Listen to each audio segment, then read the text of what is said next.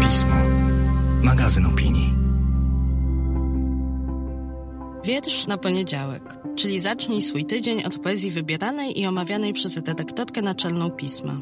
Nazywam się Magdalena Kicińska i zapraszam do słuchania podcastu. Partnerem cyklu jest Instytut Kultury Miejskiej w Gdańsku, organizator festiwalu Europejski Poeta Wolności. Dzień dobry, cześć, dobry wieczór. W kolejnym odcinku, w kolejny poniedziałek, bardzo miło mi jest Was, chciałam powiedzieć widzieć, ale to tylko oczyma duszy mojej. Natomiast wiem, że gdzieś tam jesteście i że, że słuchacie podcastu, że chcecie się spotykać z poezją, co bardzo, bardzo mnie cieszy. No i po to tutaj jestem. Znów mam dla Was w tym podcaście niespodziankę, coś innego. Tak sobie wymyśliłam, że dzisiaj nie będziemy dzwonić do poety ani poetki, nie będziemy mówić o rapie, ale za to porozmawiamy o książkach, o książkach trzech. O jednej, która mnie zachwyciła, o drugiej, do której wracam teraz, w tych ostatnich dziwnych tygodniach, bo bardzo mi pomaga i o trzeciej, która jest bardzo dobrym kompendium wiedzy o współczesnej poezji i która pomaga się w niej zorientować, znawigować, jakoś uporządkować sobie wiedzę o tym i też poinspirować się tym, co się we współczesnej polskiej poezji dzieje. Nie będzie to kącik recenzencki, bo nie chciałabym Was zanudzać jakimiś swoimi impresjami o budowie, o strukturze, o wymowie tekstów. Nie mam warsztatu krytyczki literackiej, ani też takich ambicji. Zostawiam to tym, którzy mają taką wiedzę, mają doświadczenie. Zresztą jedna z takich osób dzisiaj się właśnie w swojej książkowej emanacji pojawi. Ale chciałabym Wam polecić te tytuły. Jeden zwłaszcza, bo nie miał on, wydaje mi się, w Polsce zbyt dużo piękne słowo publicity, nie był mocno obecny gdzieś bokiem, a raczej górą, północą, Gdańskiem tylko zaistniał, bo jest to tomik laureatki Nagrody Europejskiej Poeta Wolności sprzed dwóch lat, ale gdzieś tak właśnie poza tą nagrodą zbyt dużo się o nim nie mówiło. W ogóle o poezji w Polsce się mówi w niewielu kanałach, ale nawet w tych niewielu on gdzieś właśnie zniknął, a, a szkoda i wydaje mi się, że dzisiaj dobrze jest, szczególnie dzisiaj jest dobrze do niego wrócić. Ale może po kolei. Najpierw chciałabym opowiedzieć o zachwycie. Książka, która poza tym, że mnie zachwyciła, to mnie zaskoczyła. Nie widziałam jej premiery w księgarni, więc trochę po czasie dzięki Państwowemu Instytutowi Wydawniczemu trafiła ona w moje ręce. A chodzi tu o tom Perłopław na piasku, Haiku Images, czyli zbiór poezji haiku Stanisława Grochowiaka, wybranych i opatrzonych wstępem przez Dariusza Brzuskę-Brzuskiewicza, poetę i platformera, który zasługiwałby na oddzielny podcast, bo to, co on robi Cała jego twórczość jest bardzo ciekawa, bardzo stymulująca intelektualnie i artystycznie i być może kiedyś będzie okazja, żeby o Brzusce Brzuskiewiczu opowiedzieć trochę więcej. No a tutaj w tym, w tym wydaniu zbiera on teksty, które właśnie w tej konwencji, czy w tej formie bardzo nietypowej dla Grochowiaka, zaskakującej mnie jako czytelniczkę. Jest to jeden z moich ulubionych poetów, a nie wiedziałam, że po tę formę wyrazu razu sięgnął. Zrobił to dopiero w ostatniej fazie swojej twórczości, na kilka lat przed śmiercią. Nie wiadomo, czy gdyby zdrowie pozwoliło mu, tworzyłby, czy rozwijałby ten nurt swojej twórczości bardziej. A te próby, które udało się zachować i które zostały w tym tomie zebrane, pokazują, że rzeczywiście zmagał się z czymś dla siebie nowym, z czymś zupełnie innym, z takim właśnie sposobem przeobrażenia się artystycznego, czy odwrócenia od tego, co znano, od w zasadzie całej tradycji europejskiego pisania, bo, bo haiku w zasadzie wymaga odrzucenia tego, co twórca wychowany, urodzony, ukształtowany przez europejską kulturę i język poetycki zna. I te zmagania w kolejnych tekstach z tego tomu widać.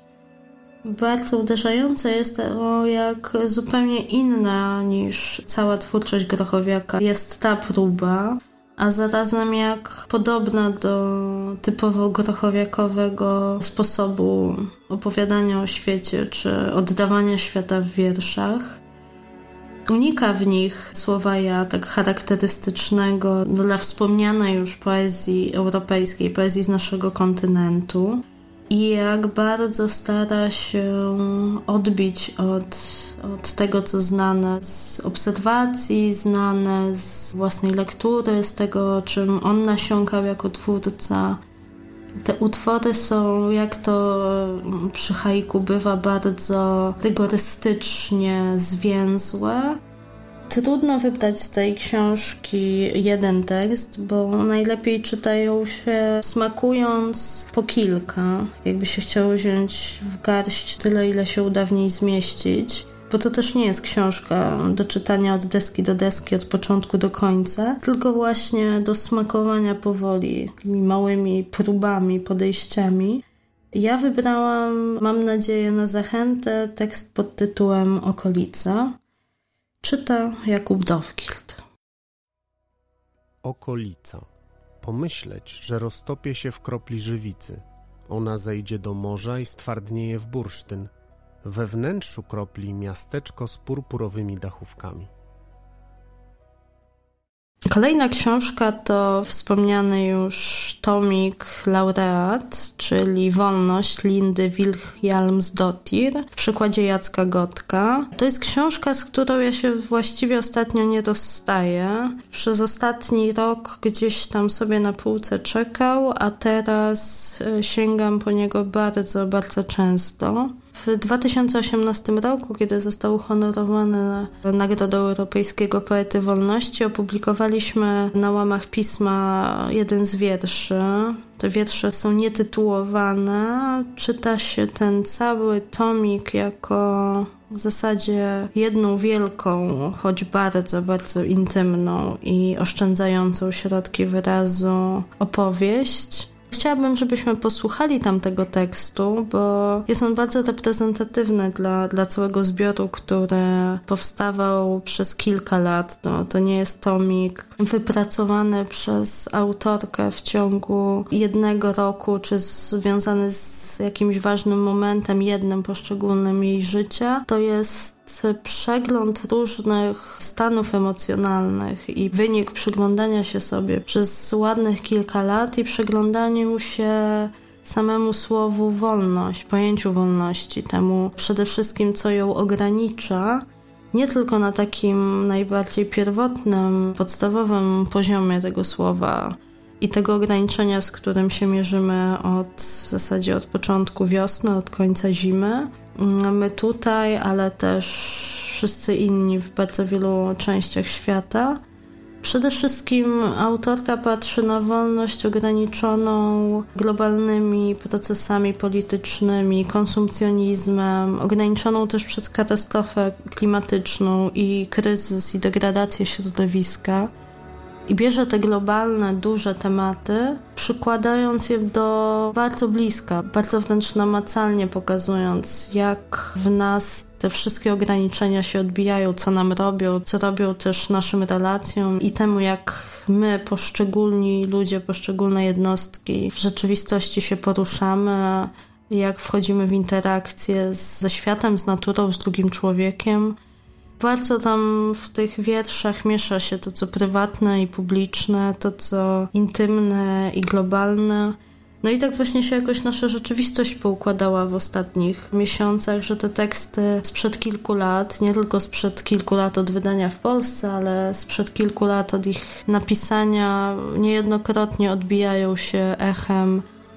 No i to echo mówi: no tak, no właśnie to było wszystko do przewidzenia tylko nikt nie słucha poetów ani poetek i nie mógł tego przewidzieć. Może gdyby sięgnął i z rozwagą posłuchał, poczytał i pomyślał w takim zatrzymaniu niewymuszonym przez globalną pandemię, tylko własną wolę i potrzebę refleksji, to może coś by w tym zobaczą i może gdybyśmy właśnie częściej na taką refleksję się zdobywali, nie przymuszeni okolicznościami, tylko żeby był to efekt naszej racjonalnej, świadomej decyzji, no to może też nie bylibyśmy zaskoczeni tym, co się dzieje. Choć to oczywiście jest bardzo nasączone patosem to, co mówię i, i też pewnie obok tego patosu jest naiwność, która każe wierzyć w to, że czytanie poezji może nas zmieniać na lepsze, no ale jeżeli w coś, w coś wierzę, to właśnie, właśnie w to i mam wrażenie, że ci, którzy czytają poezję też taką naiwnością wziętą w cudzysłów się w życiu kierują. Po to też przecież sięgamy po te teksty, wierząc, że one coś są w stanie zmienić w nas, w tych, którzy czytają, jakoś nas bardziej uwrażliwić na rzeczywistość. Ja dodałabym może jeszcze, że w cieniu tej przymusowej przerwy, w której jesteśmy, znajdują się zjawiska opisywane przez autorkę i jak ona słusznie też w jednym z tekstów bodajże na stronie 74 w tomiku, który wciąż jest gdzieś do dostania, tym tomiku wydanym przed dwoma laty w Gdańsku, ona przestrzega, że nawet kiedy dzieje się coś, to tak nawet wieszczy że nawet kiedy dzieje się coś, co nam na chwilę gdzieś oczu, z pola widzenia oddala te globalne procesy, którym jesteśmy poddawani, to one nie znikają. I tak sobie myślę dzisiaj o tym wszystkim, co na, na parę tygodni zostawiliśmy za sobą,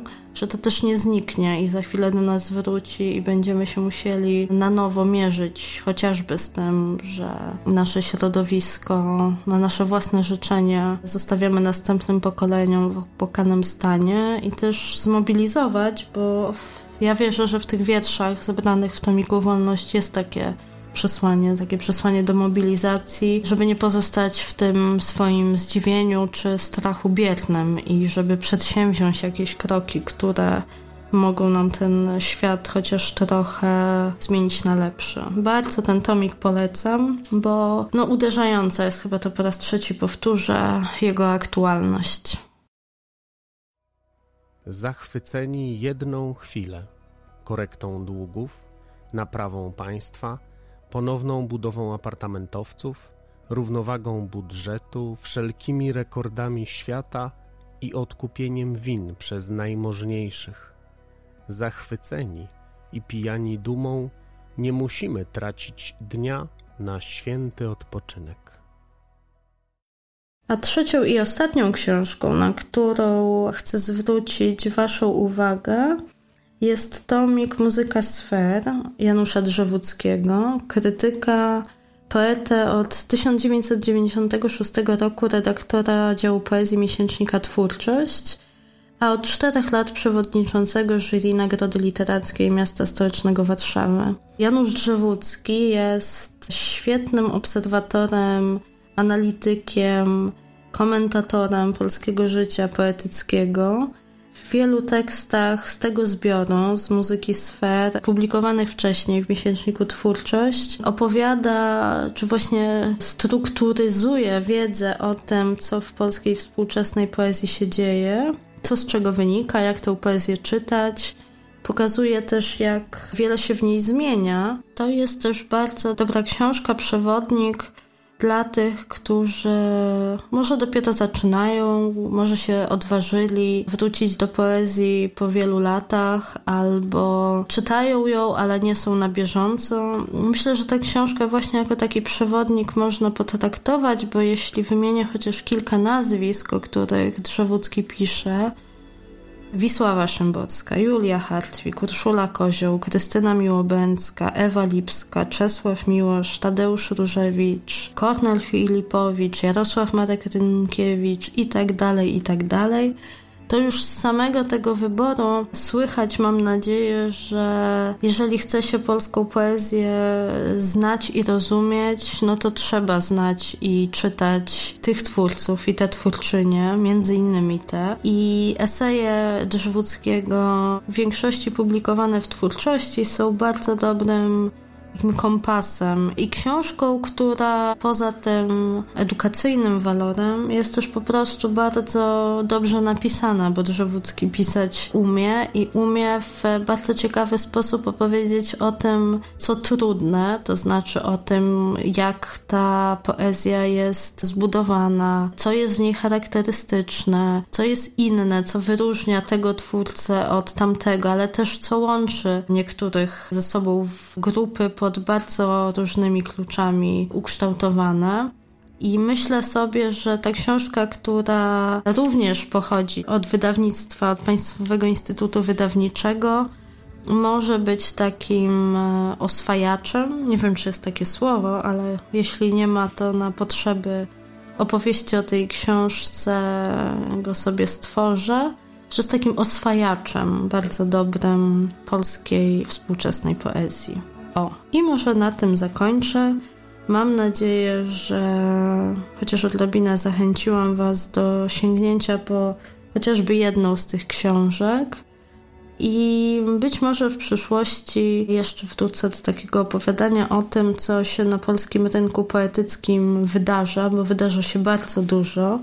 Oczywiście biorąc pod uwagę skalę tego małego wciąż ryneczku poezji i tekstów krytyczno-literackich wokół poezji, jeżeli wy chcielibyście się podzielić jakimiś książkami, które wydają wam się bardzo ciekawe, to również zachęcam do odzywania się. A na koniec chciałabym zaproponować konkurs. I w tym konkursie do wygrania będą tomy niespodzianki poetyckie, które wybiorę dla jednej osoby, która w najbardziej przekonujący sposób przekona mnie do tego, że to właśnie ona lub on powinien taki zestaw otrzymać.